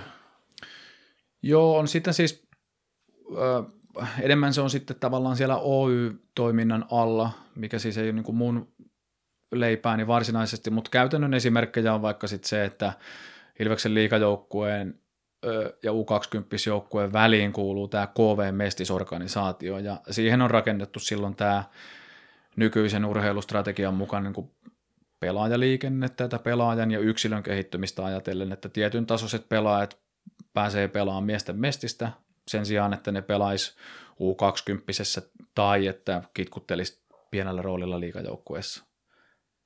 Ja tota, siinä on näitä esimerkkejä, on näitä Jani Nyymaneja ja Ropi Järventietä ja oliko Santeri Hatakkakin, joka, mutta monta pelaajaa, jotka on tavallaan niin kuin hyötynyt tuosta matkan varrella. Kyllä, mun on pakko käyttää tuota aasinsiltana tähän, että Tuosta niin selvästi on niin kuin tulkittavissa, että niin kuin tässä tuossa vaiheessa ainakin niin se pelaajan kehitys on tärkeämpi kuin jonkun tietyn U20-joukkueen menestys esimerkiksi, niin kuinka paljon sillä on väliä, että, että miten, mitenkä ne niin kuin joukkue pärjää. Tietysti Oyn tapauksessa U20, mutta sitten jos ryitäkin ajatellaan se, se korkein taso, sitten ne on U18, niin, niin mikä merkitys sillä on, että se joukkue menestyy?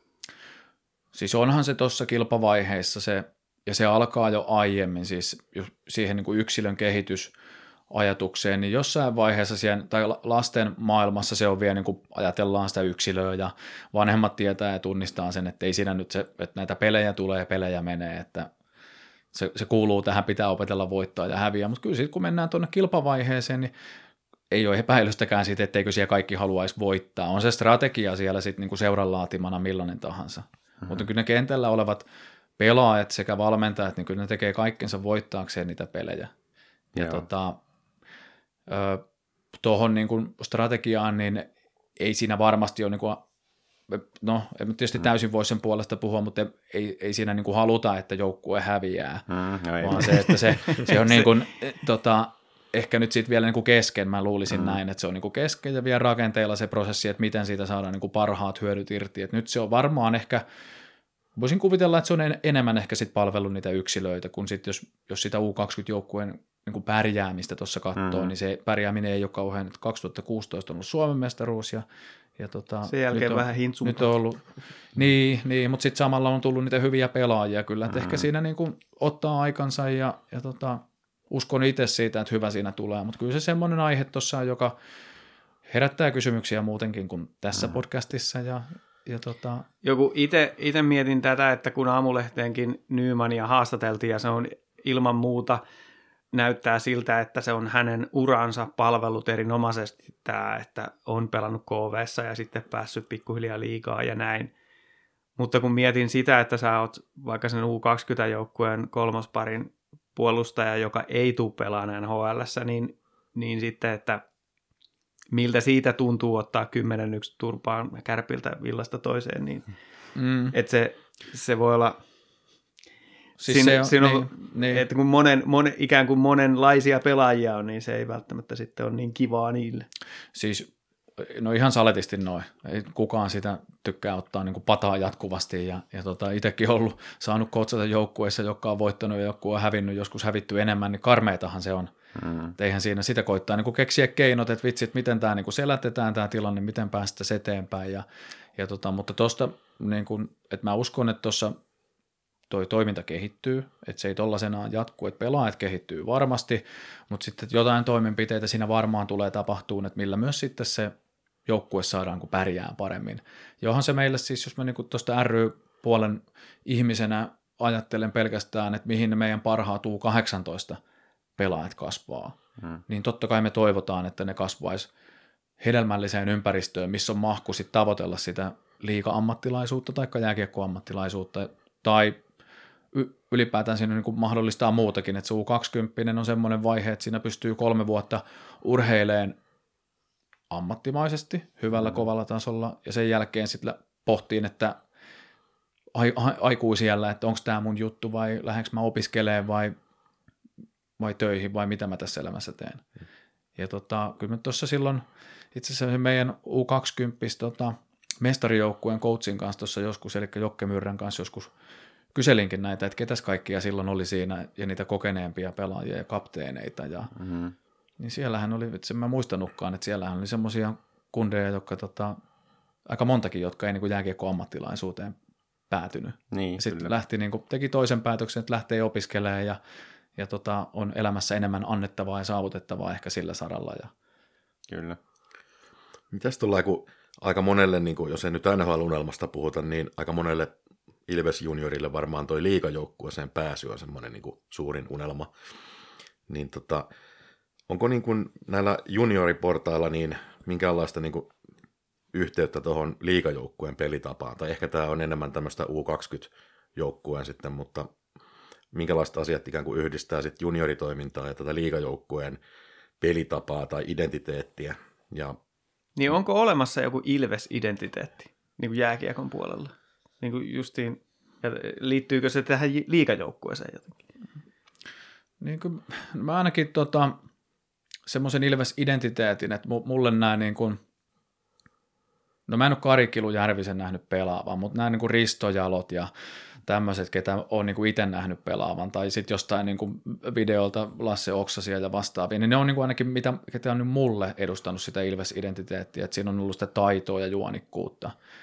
Ja tota, mutta sitten tänä päivänä, miten homma menee, niin ö, meillä on kehitysvalmentaja Marttilan Mika, eli erittäin meritoitunut junnumaajoukkuekoutsi ja, ja tota, erittäin pitkän uran tehnyt tuossa kentässä, niin hän sitten käy sit niin meidän kilpajoukkuekoutsien kanssa ja liikavalmennuksen ja urheilujohdon kanssa tekee tavallaan sitä painopisteytystä, että millaista peliä pitäisi pelata, jotta se tuottaisi jotain haluttua tulosta, tai sitten mitä ja miten pitäisi harjoitella, jotta sitten se liikajoukkueeseen pääsy voisi jonakin päivän olla mahdollista. Eli vastaus on niinku kyllä periaatteessa. Mm, Vastaus on kyllä, siis juu, juu, juu, siis se, se on ihan säännöllistä työtä tuossa, ja No varmasti pyrkii kehittyyn siinä koko ajan, jotta sitten ne joukkueenkin tulokset siellä paranisi. Vaikuttaako tuohon sitten se, että kuka on liikajoukkueen päävalmentaja? Vai onko Koskela tässä se hahmo, joka enemmän ottaa kantaa näihin asioihin? Kyllä se, tillun, kyllä se urheilujohdon kautta siis tulee se, että et, ja näinhän se niin kuin pitääkin tulla, ettei siinä lähdetä niin kuin seilaan jostain hetken mielipiteestä niin kuin täysin toiseen suuntaan. Että se on, päämäärä on selkeä, ja sitten toimenpiteet matkan ajalle määritellään tehtäväksi, ja, ja sitten ehkä jotain muutoksia täytyy tehdä, jos joku asia ei onnistu. Mutta kyllä se sen urheilujohdon kautta tulee, että ei se, niin kun, se että kuka milläkin hetkellä sitten niin liikajoukkuetta valmentaa, niin ei se siihen vaikuta sitten, että mi- miten vaikka U16-joukkue pelaa tai mitä ne tekee arjessaan. Tuo on tosi mielenkiintoista. Ää, nyt rupesin miettimään sitä, kun mä tiedän esimerkiksi toi HPKssa on sillain, että, että on pienemmän kaupungin, pienemmän budjetin seura, joukkue ja näin, niin siellä se ää, ikään kuin joukkueen ideologian mukainen päävalmentaja liigajoukkueessa on myös kiinnostunut siitä junioritoiminnasta. Että siellä se, kun mä, mä puhuin siitä, että Pikkarainen viime kaudella niin kuin ei ehkä ollut ihan se heidän näköisensä valmentaja. Nyt taas Maso Lehtonen on, on itse sanonut, että hän on ehkä liikaakin siellä hallilla, kun se on ää, lainausmerkeissä puuttumassa siihen, mitä siellä junnujen kanssa tehdään, mutta se on niin kuin osa hänen toimenkuvaansa, että, että niin kuin on, auttamassa siellä juniorivalmennusta ja kehittämässä sitä toimintaa, niin tästä mitä nyt sanoit, niin Ilveksessä se tilanne on erilainen, että ikään kuin se junnupolku ja valmennus, ää, niin kuin nämä pelitavalliset asiat ja kehitysjutut ja nämä, niin ne tulee siitä pysyvämmän organisaation kautta ja sitten siihen tuodaan se valmentaja, jonka täytyy näillä nappuloilla sitten, tai niin kuin hän, hän hoitaa sitten sitä liigajoukkueen juttua. Niin, ja mä nyt tietysti en, en sitä, niin kuin, että miten liikaorganisaatio sen työ, työnsä, että näin mä niin kuin junioripuolen ihmisenä, että näin se vaikuttaa niin kuin meidän Mm. Meidän niin junnu joukkueiden toimintaan. Ja, Mut ja, ja tota, en mä siitä, Törmääkö sä Pennaseen kuinka usein niin kuin tuo teillä ja Turuilla? no me, siis semmoinen muutoshan tietysti tässä on kaupungissa on tapahtunut, että on tullut toi yksi areena tuohon junaradan päälle ja, ja tota, a, vielä sitä aikaa, kun tuo, tuo oltiin tuo Hakametsässä ja ikään kuin, niin kuin saman katon alla oli siinä vaiheessa meilläkin oli niin kuin U20 ja U18 ja liikajoukkue ja, ja tota, valmennustiimithän oli siinä päivittäin näkivät toisiaan ja säännöllisesti tekemisissä. Ja sitten tota, on tullut tämä muutto ja samanaikaisesti tuohon mahtui tuo yksi pandemiakin väliin, joka aika lailla niin kuin eristi ja piti kaikki omissa poteroissaan, niin kyllä mä sen myönnän, että meillä oli, meillä oli niin kuin joitakin vuosia kateissa sitten ihan näistä syistä johtuen sitten se tietynlainen niin kuin yhteisöllisyys ja sen vaaliminen, mutta nyt sitten kun palikat rupeaa olemaan kohdallaan ja, ja ei ole pandemiastakaan tietoa ja on saanut taas kokoontua, niin nyt meillä on ollut niin kuin säännöllisesti sitten taas niin kuin Hakametsässä sitten tuon kehitysvalmentaja Marttilan johdolla nämä viikoittaiset tapaamiset näiden kilpajoukkuekoutsien kanssa ja, ja sitten siellä on eri liika joukkuekoutseja myös säännöllisesti vierailemassa, antamassa omia näkemyksiä ja sparreja ja tukeensa näille junnojoukkuekoutseille.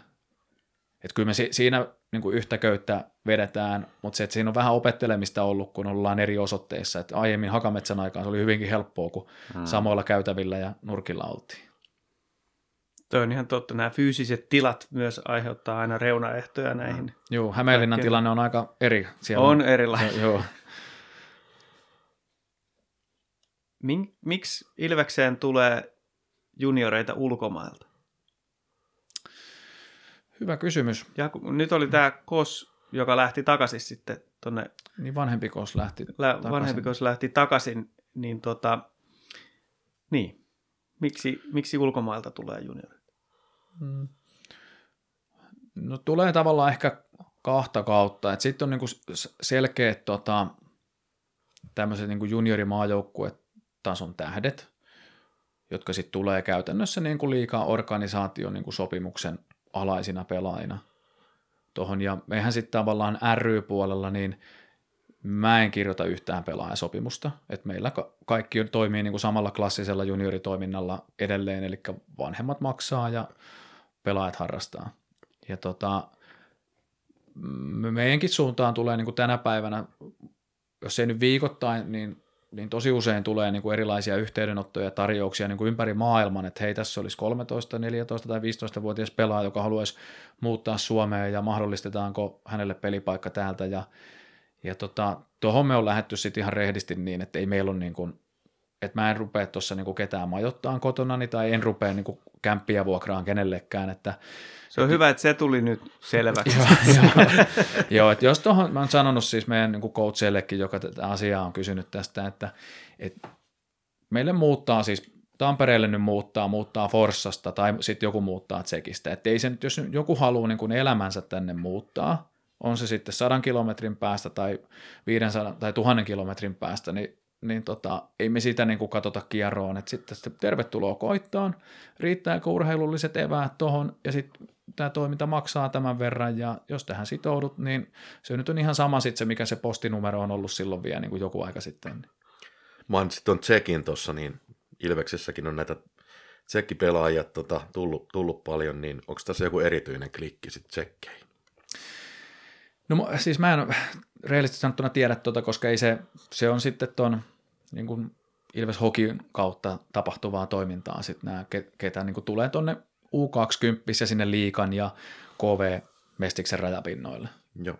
Joo, mutta ei ainakaan sen enempistä ruohonjuuritasolla ole. Joo. Mutta montahan niitä on ollut tuossa, siis on ollut Dostalia ja, ja tosi, tosi kovia tekijöitä, ja nyt tietysti se Jakub Kossi tuossa lähtisikin sitten takaisin tuonne kotimailleen. Niin, että itselle tulee mieleen tuon Jakubin tapauksessa se, että jos, jos liikajoukkue skouttaa, löytää tai heille tarjotaan jotain tällaisia niin huippujunioreita, niin, ja sitten tarkoitus olisi, että niistä joskus kasvaisi sitten hyviä pelaajia liikan käyttöön, niin eihän se onnistumisprosentti voi olla 100 prosenttia. Mm. Et jos sieltä nyt joku dostali tulee, niin sitten voi olla, että seuraava toteaa, että mä menen mieluummin kotiin. Et, et sinänsä, tää on, kun tästä keskustelee, mm. niin tämähän alkaa taas avautua, tää, kun it, Mm. it, itse vaan esittää kysymyksiä, alkaa ihmettelee, niin sitten kun sitä rupeaa tällä niin purkaa, niin kyllähän se ihan loogisella sillä lailla kuulostaa. Mm. Ja Jakub Kossin kohdalla tuli, se oli erittäin ikävä loukkaantuminen, mm. silloin, joka varmaan vaikutti, että Jakub taisi olla kuitenkin NR-varauksen pelaaja ja, ja varmaan kovalla potentiaalilla, mutta tuommoiset tietysti kovat loukkaantumiset vaikeuttaa matkaan kyllä erittäin ikävällä tavalla. Ilman muuta. Mites tuota, nyt sitten kun saatte kehitettyä huippuyksilöitä, sieltä oli sitten suomalaisia tai ulkomaalaisia, niin niistä saattaa sitten joskus tulla jonkinlaisia kasvattajakorvauksia, niin näkyykö ne teidän toiminnassa jollain tavalla? Öö, no jos siis tämmöisiä kasvattajakorvauksia, mitä nyt tulee näistä, vaikka näistä NHL-sopimuksien allekirjoituskorvauksista, niin nehän on niin kuin tosi pitkän, pitkän tota, tähtäimen. Et sit siinä vaiheessa on niin kuin aika monta vuotta kulunut siitä, että että Jääkiekkoliiton järjestelmässä on ollut edustusoikeus seurana Ilves ry. Et siinä on niin monta vuotta välissä, että ei me, niin kuin, me ei rehellisesti sanottuna voida taloudellisesti budjetoida meidän toimintaa sen varaan, että me saataisiin vuosittain joku tietty määrä tämmöisiä kasvattajakorvauksia. Eli se on semmoinen kiva bonus, jolla voi No joku se on- saunailla järjestää sitten. Niin, kyllä se on juuri näin. Siis ei, ky, si- siihen ei voi budjetoida yhtään mitään. Et totta kai niin pyritään tekemään työt sillä tavalla, että se olisi mahdollista. Että sehän on nyt pelaajienkin unelmaa ja jossain vaiheessa tavoitetta. Ja, ja se on huikea hieno palkinto siinä kohtaa, jos ja kun joskus semmoinen onnistuu. Joo, toihan, muistan aikanaan eh, eräs jalkapallojoukkue suunnitteli toimintansa sillä että saisi näitä siirtokorvauksia. Ja sitten kun tuli muutama avainloukkaantuminen, niin muutama vuosi niin koko seura oli mullan alla. Että tuota noin, niin se voi olla näin, että niihin ei hirveästi voi nojata, kun siinä on niin paljon satunnaismuuttojia. Juuri näin, juuri näin. Onko Suomen sisällä jotain korvauksia olemassa, että jos, jos nyt vaikka käy Ilveksen tota, junnupolun läpi, mutta sitten ei teekään liikaa tota, Ilveksen kanssa sopimusta, vaan meneekin vaikka sinne kerhoon, niin maksaako kerho siitä jotain? Öö, ei näissä siis meidän tämmöisissä ei tule niin kuin mitään rahallisia panostuksia tuossa takaisin. Että ei. Joo. Eikö U20 kuitenkin jonkinlaisia siirtokorvauksia on maksettu ainakin joidenkin tiettyjen pelaajien kohdalla? Se voi olla, en tiedä. Mutta meneekö ne, kenelle ne menee? Niin ne menee sille pelaajalle varmaan. Tai sille joukkueelle. niin, niin, Siis, siis, niin, siis liiga- varmaan on liigajoukkue, Niin, liigajoukkue voi jo, joltain toiselta ostaa jonkun pelaajan Niin, niin, mm. halutessaan. Kyllä. Ne on sitten jo sopimuksen alaisia pelaajia. Mua jotenkin kiinnostaa tota, vähän omakohtaisestikin, niin toi KV tuossa tuossa ikään kuin pelaajapolussa, niin tota, mainitsitkin, että se on ikään kuin suunniteltua, että KV on ikään kuin yksi steppi sinne liigajoukkueeseen, niin, niin olisiko tähän, tähän jotain niin kuin lisää, että kuin- kuinka paljon sitten tavallaan, onko KV semmoinen yksilön kehityspolku enemmänkin kuin, kuin tota, mitään muuta, että saadaan niin kuin tavallaan kovempia pelejä pelaajalle alle ennen liikaa vai? Siis joo, kyllähän se niin kuin, jos niin kuin tästä täysin niin kuin Ilves-pelaajien kautta ajattelee, ja me mietin vaikka nyt esimerkkinä Sebastian Soini, tuossa 2006 mm. syntynyt nuori huippupuolustaja, se on pelannut jonkun liikapelinkin tuossa, ja, ja tota, mutta tietysti siis Ilveksen liikajoukkueen profiilihan on aika paljon muuttunut tässä niin kuin siitä 2017, kun tapahtui isot muutokset, Joo. niin kyllä niin kuin Sepunkin kohdalla, niin, niin tota, ne varmaan ne KV-mestispelit, niin ne on erinomaisia paikkoja oppia ja kehittyä tuossa, kun puhutaan tuommoisesta niin junnu maajoukkuetason pelaajasta.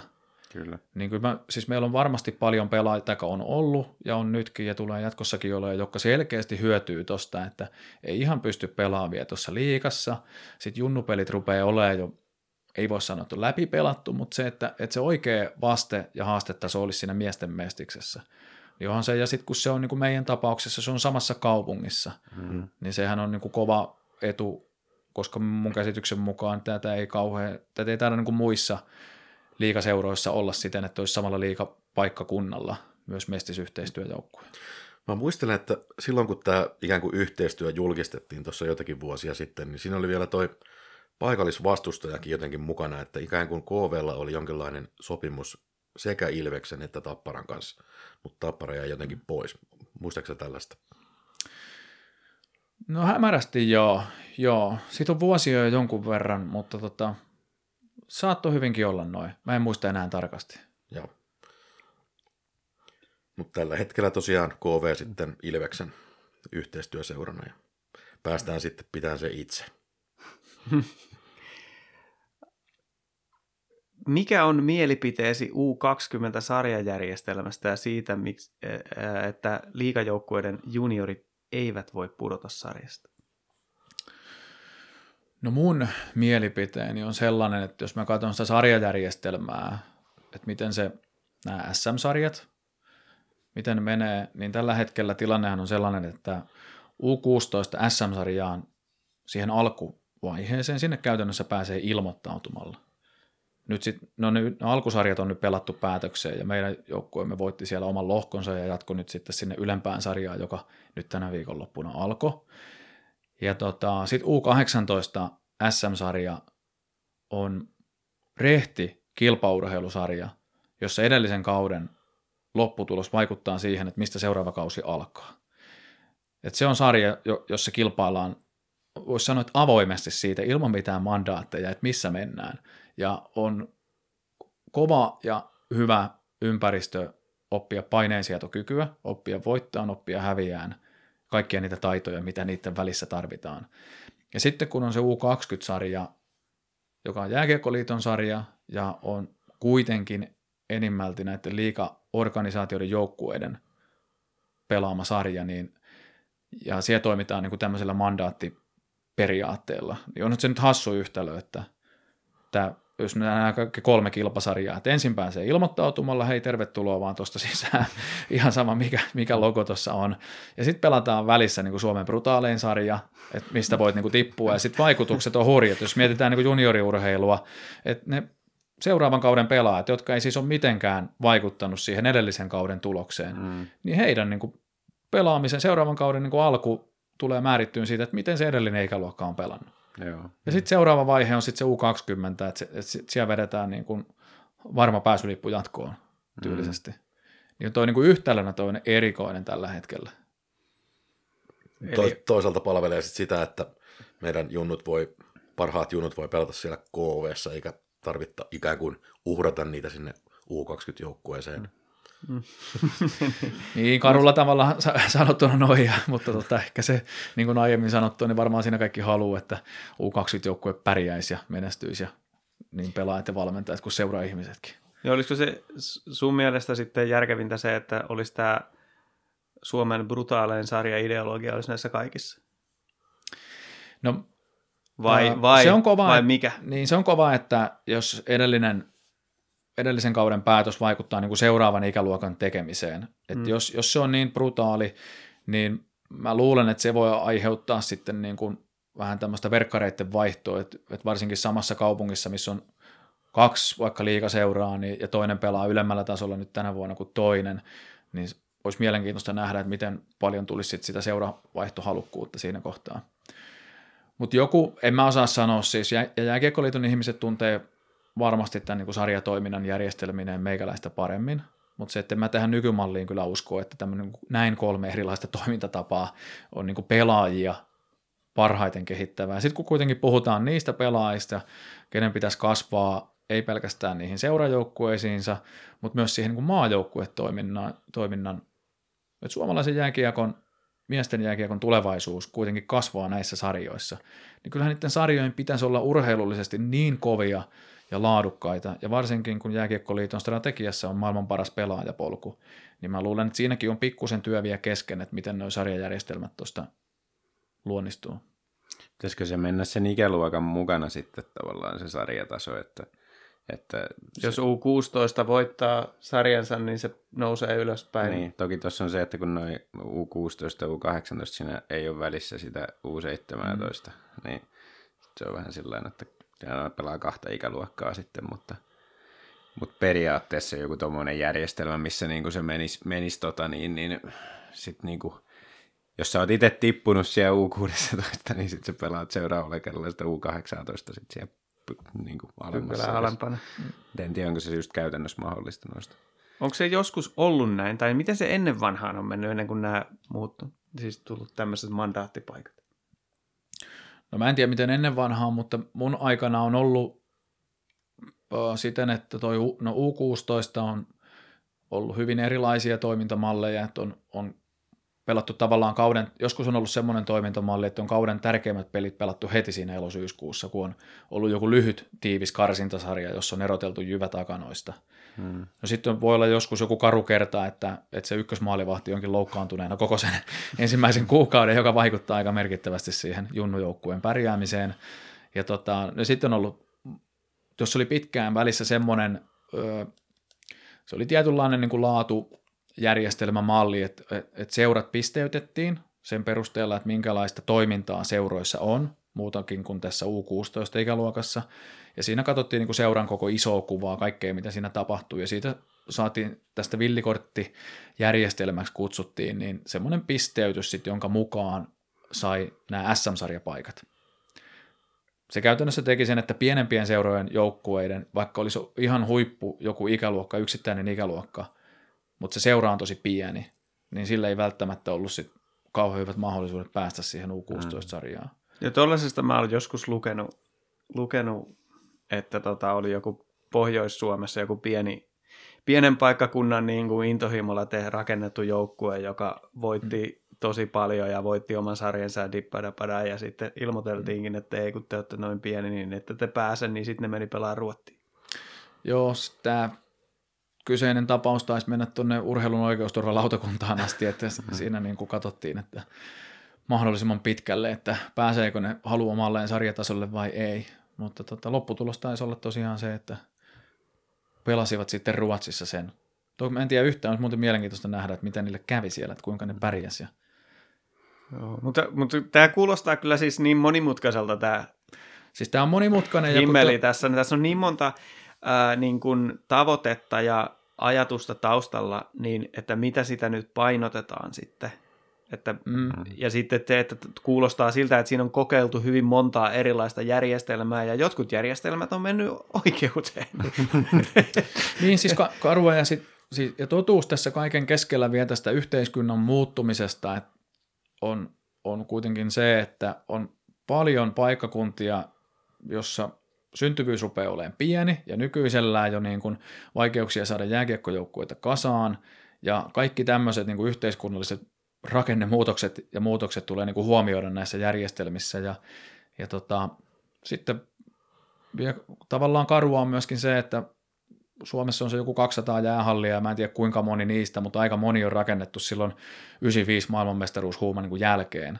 Mm. Ja se, että ne rupeaa olemaan niin kuin siinä pisteessä sitten kunnoltaan ne kyseiset laitokset ja rakennukset, että siellä rupeaa olemaan niin kuin korjausvelkaa ja kaukalot ja jäät siinä kunnossa, että siellä tulee välillä niin kuin pelien keskeytyksiä, kun halli ja jää ei ole niin kuin siinä kunnossa, että siellä pystyisi pelaamaan. Että meillä on tämä yhteiskunnallinen muutos näistä, että missä ihmiset on, kuinka paljon niitä on, ja sitten, että onko ne, onko siellä jäähalleja sitten enää, missä niitä ihmisiä on, niin onko siellä riittävästi.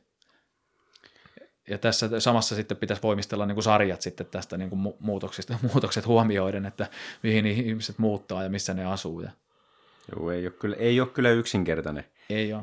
himmeli missään nimessä toi. Että. Mutta palatakseni siihen sarjajärjestelmään, niin kyllä mä, mä sanoisin, että varmaan se paras ratkaisu olisi se just, että niissä on aina joku tietty karsinta siinä ensin ja sitten sen jälkeen tota, olisi niin samantasoiset pääsee pelaamaan samantasoisen kanssa. Että Mm. se varmaan kuitenkin sit niinku se kehit, kehittää kaikista parhaiten, kun pelataan samantasoisten kanssa, niin se vähän tuppaa menee. Joo. Siis toi on nyt U16 ja U18, niin ne on saanut nyt karsintasarjat päätökseen. Mm. Ja tota, ne pelas siis käytännössä nyt tämän ensimmäisen, niin kuin, mitä tuosta nyt tulee, kaksi ja puoli kuukautta suurin piirtein. Ne on pelannut sen vajaa parikymmentä peliä tai ka- sitä luokkaa. Ja ne on mm. saanut niin kuin määriteltyä. Se on mun mielestä ihan riittävä aika siihen, että pystyy niin kuin näyttämään, että mille sarjatasolle tämän kauden aikana kuuluu. Et se, on, se on varmaan niin kuin aika lähellä oikeutta. Että Joo. Että semmoinenkin sinne U20 ja mandaatit roskikseen. Niin siis viime kaudella U20 hän oli tämä täysin Niin. sama aikataulu ja, ja sitten sit ollaan joko ylemmässä tai alemmassa, mutta sitten se, että se mitä siellä keväällä tapahtuu on ehkä sitten se toinen kysymys ja, ja sitten se mikä U20-joukkue eroaa näistä niin kuin muista Junnu SM-sarjoista on se joukkueen määrä myös. Joo. Että eihän U18 ole kuin puolet tuosta joukkueen määrästä siinä ylemmässä SM-sarjassa. Ja, Joo, näinhän se olikin. Se on just se ongelma oli se, että niitä on niin paljon, että, että sitten se, niinku se karsintavaihe tavallaan, niinku, se, se on aika iso osa kuitenkin sit siitä kaudesta. mm, No onko meidän lopputulema tästä sarjajärjestelmästä toistaiseksi? Meidän täytyy pöydätä tämä keskustelu, koska me ei pystytä ratkaisemaan sitä tänään. Mutta että tässä on tosi paljon muuttujia, erittäin monimutkainen juttu, mutta tämä tilanne, mikä on vallitseva juuri nyt, niin ei ehkä ole se paras mahdollinen. No, eikö tämä ollut se? kai tämän ollaan yhtä mieltä.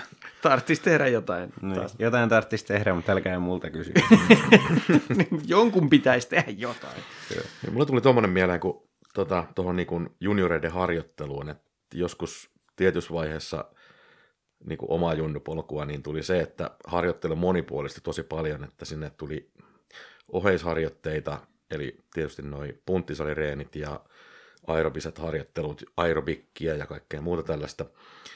Ja tota, sitten, että oli, jossain vaiheessa oli tämmöisiä vähän niin kuin taitoluistelureenejä, eli luisteluharjoituksia, ja kesälle tuli lauko, laukauksia varten niin levyt ja kaikenlaista muuta, muuta sellaista, niin onko tässä nyt niin kuin viime aikoina tullut jotain sellaisia uusia tuulia, että mihin suuntaan tuota junioreiden harjoittelua oltaisiin viemässä tai viedään, että tota, kuinka monipuolisesti tota on ajateltu? No toi on hyvä kysymys, koska toi muutoskin on tapahtunut sellaiseksi, että varmaan laji kuin laji, ei pelkästään jääkiekko, mutta vanhemmat tuo lapsensa siellä 4-5-vuotiaana lajin pariin. Ja tota, siinä, missä joskus ennen, niin harrastukset on aloitettu siellä niin kouluiällä vasta. Mm. Et tota, ja sitten kun mietin jääkiekkoa, niin jääkiekkohan nyt ei ole kauhean niin kuin fysiologisesti kauhean niin kuin normaali tapa ihmiselle liikkua. Pienten metalliliuskojen päällä ja no, vähän kumarassa asennossa. Kyllä tässä on aika monta syntynyt luistelemaan jalassa. niin, niin tota, se monipuolisuus on meidän lajin kannalta, en tiedä korostanko liikaa, jos sanon, että niin kuin elinehto. Että täytyy todella hyvin harjoitella ja tehdä siis muutakin liikkumista kuin pelkästään sitä jäällä tehtävää samankaltaisesti kuormittavaa liikkumista.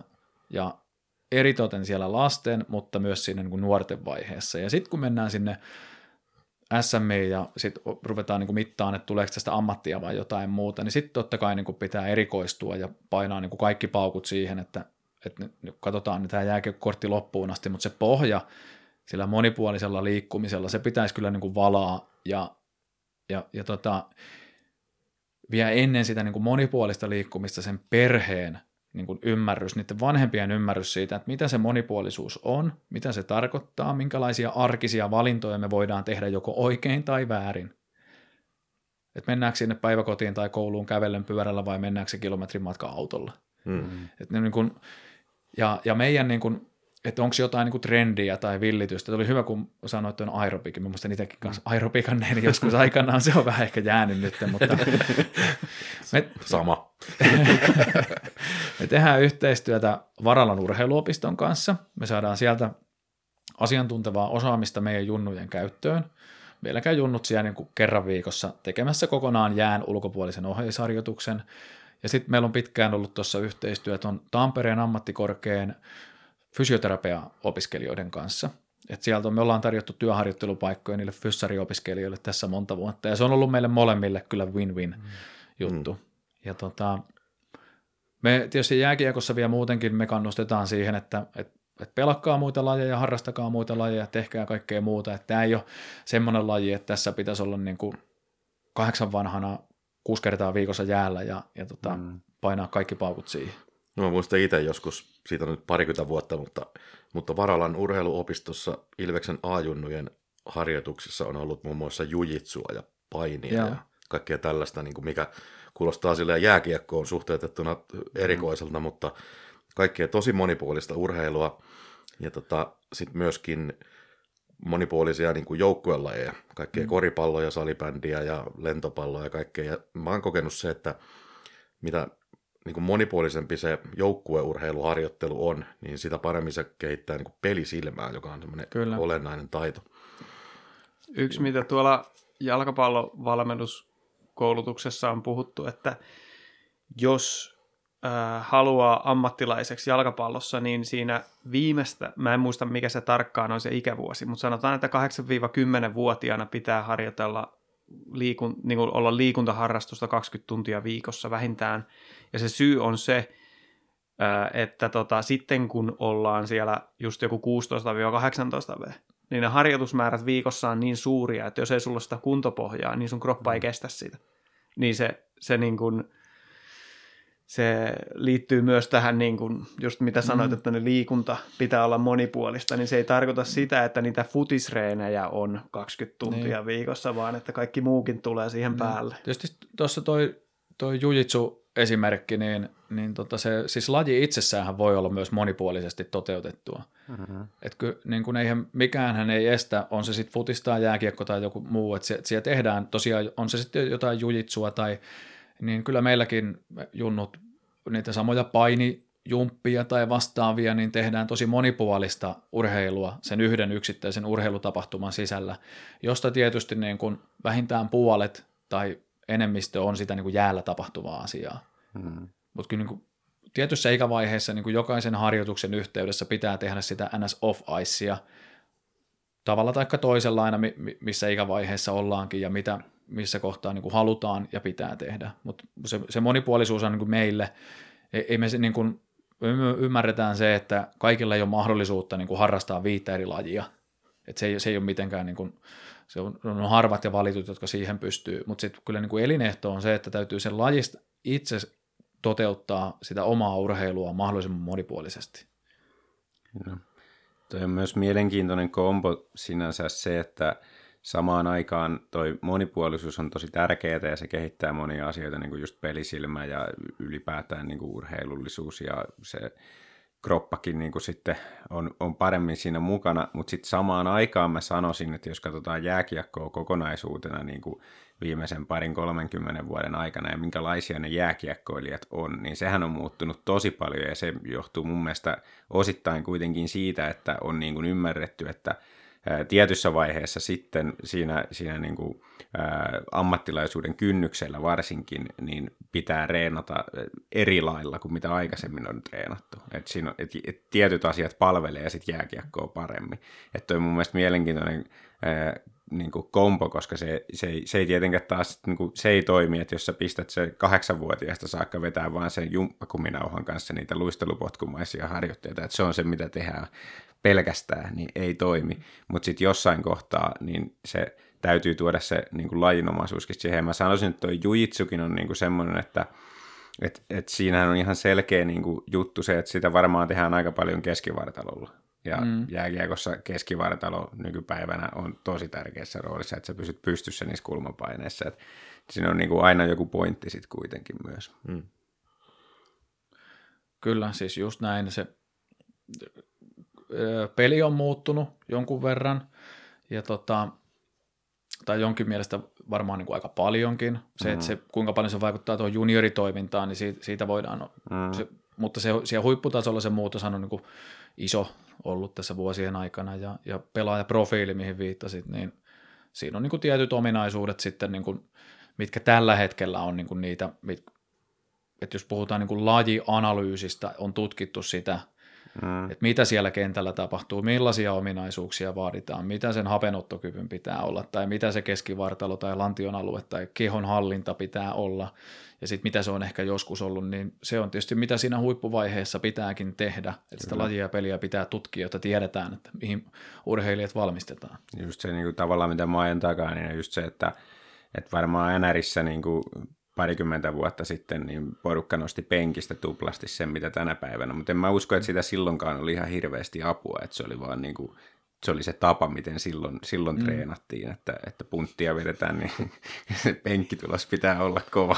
Entäs se, kun Markus linkkasi sen jonkun oliko se KHL-joukkue, joka kesken jäänreenien meni kamat päällä nostamaan punttia sinne Joo. kentän laidalle ja sitten takaisin jäälle. Joo, se oli kyllä eksoottinen.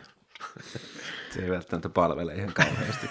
Ainakaan motivaatiota lisää. Niin, tota, mainitsit fysioterapeutit tuossa, tuli siitä yhtäkkiä mieleen, mä oon joskus lukenut, kun näitä erilaisia urheiluvammoja ja ää, rasitus vammoja ja tämmöisiä tulee. Ja jääkiekossahan on se ominaisuus, että kun sulla on mailla toisella puolella, niin sulla on vähän niin kuin kroppa tiettyyn suuntaan voi olla vähän niin kuin kallellaan. Mm. Niin liittyykö tämä fysioterapeuttien käyttö niin kuin tämän, tyyppisiin, tämän tyyppisiin juttuihin, jotka voi siitä lajista aiheutua sitten sellaisia pitkä, pitkään kestäviä tai ää, pitkän ajan kuluessa syntyviä juttuja?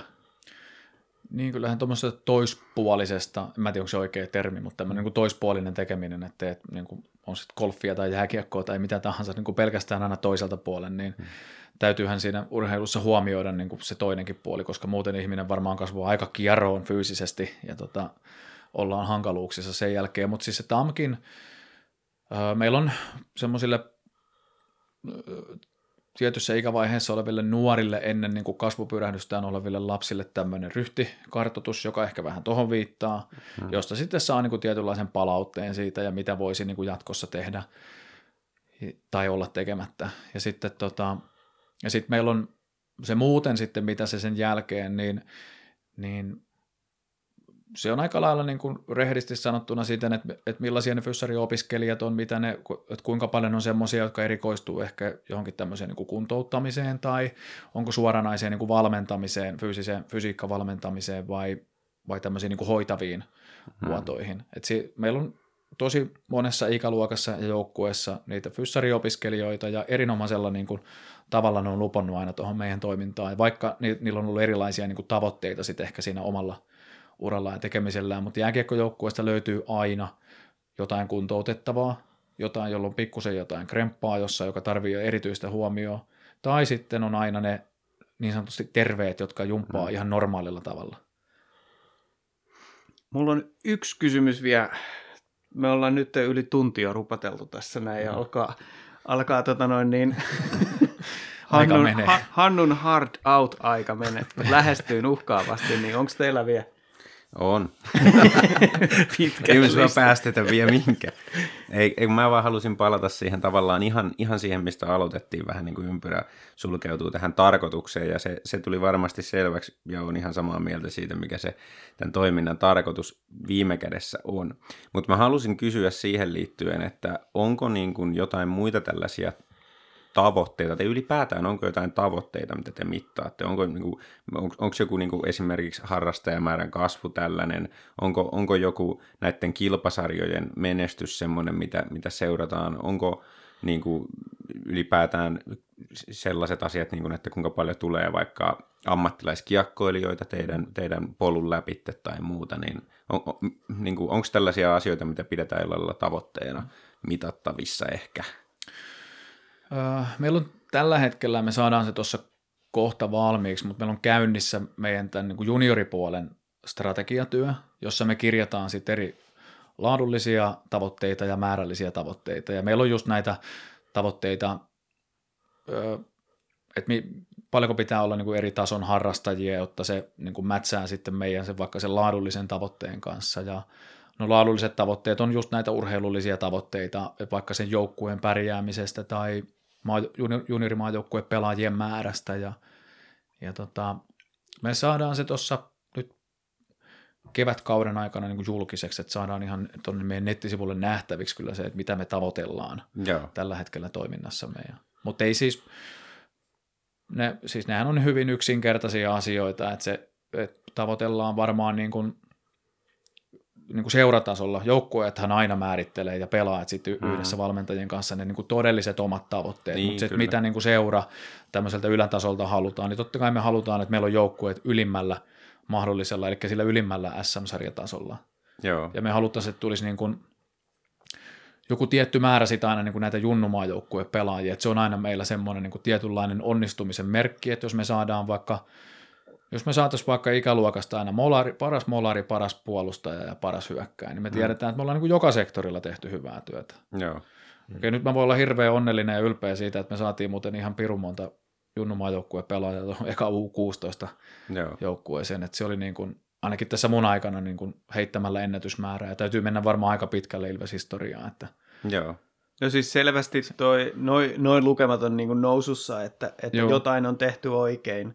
Joo joo, siis viime vuonna tai viime kauden U16 SM-sarjassa palkittiin palkittiinko viisi peräti meidän pelaajia sarjan parhoina pelaajia, tai hmm. niin kuin eri, eri tunnustuksilla sit kauden päätteeksi, ja valmentajia palkittiin myös. Ja sitten tota, nyt sitten seuraavasta tästä U16-ikäluokassa, niin meillä oli siis, oliko meitä niin kuin viisi maajoukkuepelaajaa peräti tuossa niin kuin viimeisessä maajoukkueen ryhmittymässä, niin Kuka ja ne, pohjola leiri pelaajia oli yhdeksän. Että se, semmoisia määriä, niin nyt täytyisi niin kuin aika monta vuotta kelata historiaa taaksepäin, että päästäisiin tuommoisiin määriin. kuka ne parhaat pelaajat päättää? Öö, siellä sarjassa parhaat pelaajat. Niin. Ne, ne itse asiassa muiden joukkueiden ja seuraajan joukkueiden valmentajat Joo. suoritetaan äänestyksellä. Joo. Mutta toi on tosiaan niin hyvä, hyvä kuulla, että on, on selvästi niin kuin, on tuommoista strategiatyötä nyt ja, ja tavoitteita ja näin, koska mä, mä uskon ainakin, että niin kuin kaikessa toiminnassa se kehittymisen niin kuin, eh, kiihdytin on nimenomaan se, että ne tavoitteet mm. on selkeät ja ne on korkealla. Ja sitten sen jälkeen varmaan sitten voidaan muodostaa niin kuin, niitä taas niin kuin, mahdollisia muutoksia ja toimenpiteitä, mitä ehkä halutaan tehdä, että, että voidaan sitten niihin tavoitteisiin päästä. Mm. Tuleeko Niin toi se- teidän strategia julkiseksi? Tulee, tulee, tulee, tulee nähtäväksi. Siis, siis visio on, että halutaan olla Suomen paras juniorijääkiekko-organisaatio. Joo. Ja sitten ne mittarit ja ne tavoitteet, kuinka me sitten arvioidaan sitä omaa onnistumistamme tuohon niin tosi korkealentoiseen. Kaikkihan varmaan haluaa olla niin kuin Suomen parhaita, Mm. mutta meillä on omat näkemykset siitä, että meillä on tämä perus NS-pelaajaputki tuossa, Hmm. Ja sitten on, on sitä niin kuin muuta toimintaa, joka myös koetaan tärkeäksi, että on niin kuin kaikkea muuta harrasteryhmää ja jääkiekon monimuotoisuutta edistävää tekijää. Ja ne on meidän niin kuin voittamisen mittareita ja menestymisen mittareita. Mutta tuosta siis tuosta peruspelaajaputkesta, niin kyllä mä oon helkkarin ylpeä siitä niin kuin nykyhetkestä, että meillä on ihan huippuihmisiä tuossa sekä valmentajina, valmennuspäällikkönä ja toimijoina tuossa kentässä. Meillä on ihan tota, huippuupeita vanhempia kasvattamassa ja tekemässä sitä oman, omien töidensä ohessa, vetämässä niitä isoja ikäluokkia, tuomassa niitä eteenpäin tuon matkan varrella. Ja tota, me ollaan tosi hyvässä asemassa siinä suhteessa, että meidän viime kauden U16 pelasi erinomaisesti. Okei, ne vähän sitten jo jäi hävis pronssiottelun, että veti kevään ihan niin kuin huippulentoa. Että oli varmaan niin kuin Suomen paras joukkue sen kevään aikana, vaikka sitten playoffeissa ei tullutkaan sitä. Ja sitten oli niin kuin hyvä määrä palkittuja pelaajia. Ja sitten tämä nykyinen U16-joukkue tuossa sarjapiikki paikalla ja kourallinen maajoukkue pelaajia. Sitten seuraava ikäluokka näyttää, en tiedä, ne on tietysti aika nuoria, ne on U15, mutta näyttää tosi hyvältä niidenkin kanssa. Joo. Joo. Mulla on siis se yksi kysymys vielä. Hmm. Mennäänkö vielä se? Tämä olla joku tosi paha. Ei, kun se, tää- se, on, se, on siis se, se on siis se, mitä mä tuossa just ennen äänitystä otin, otin tota puheeksi, että kun usein puhutaan tästä Ilves-perheestä, Mm. ja tota, Ilveksessähän on muitakin lajeja kuin tämä jääkiekko, niin minkälaista ää, yhteistyötä te teette, miten se kommunikaatio toimii ja koetko, että siinä on minkäänlaista kitkaa tai kilpailutilannetta esimerkiksi harrastajista?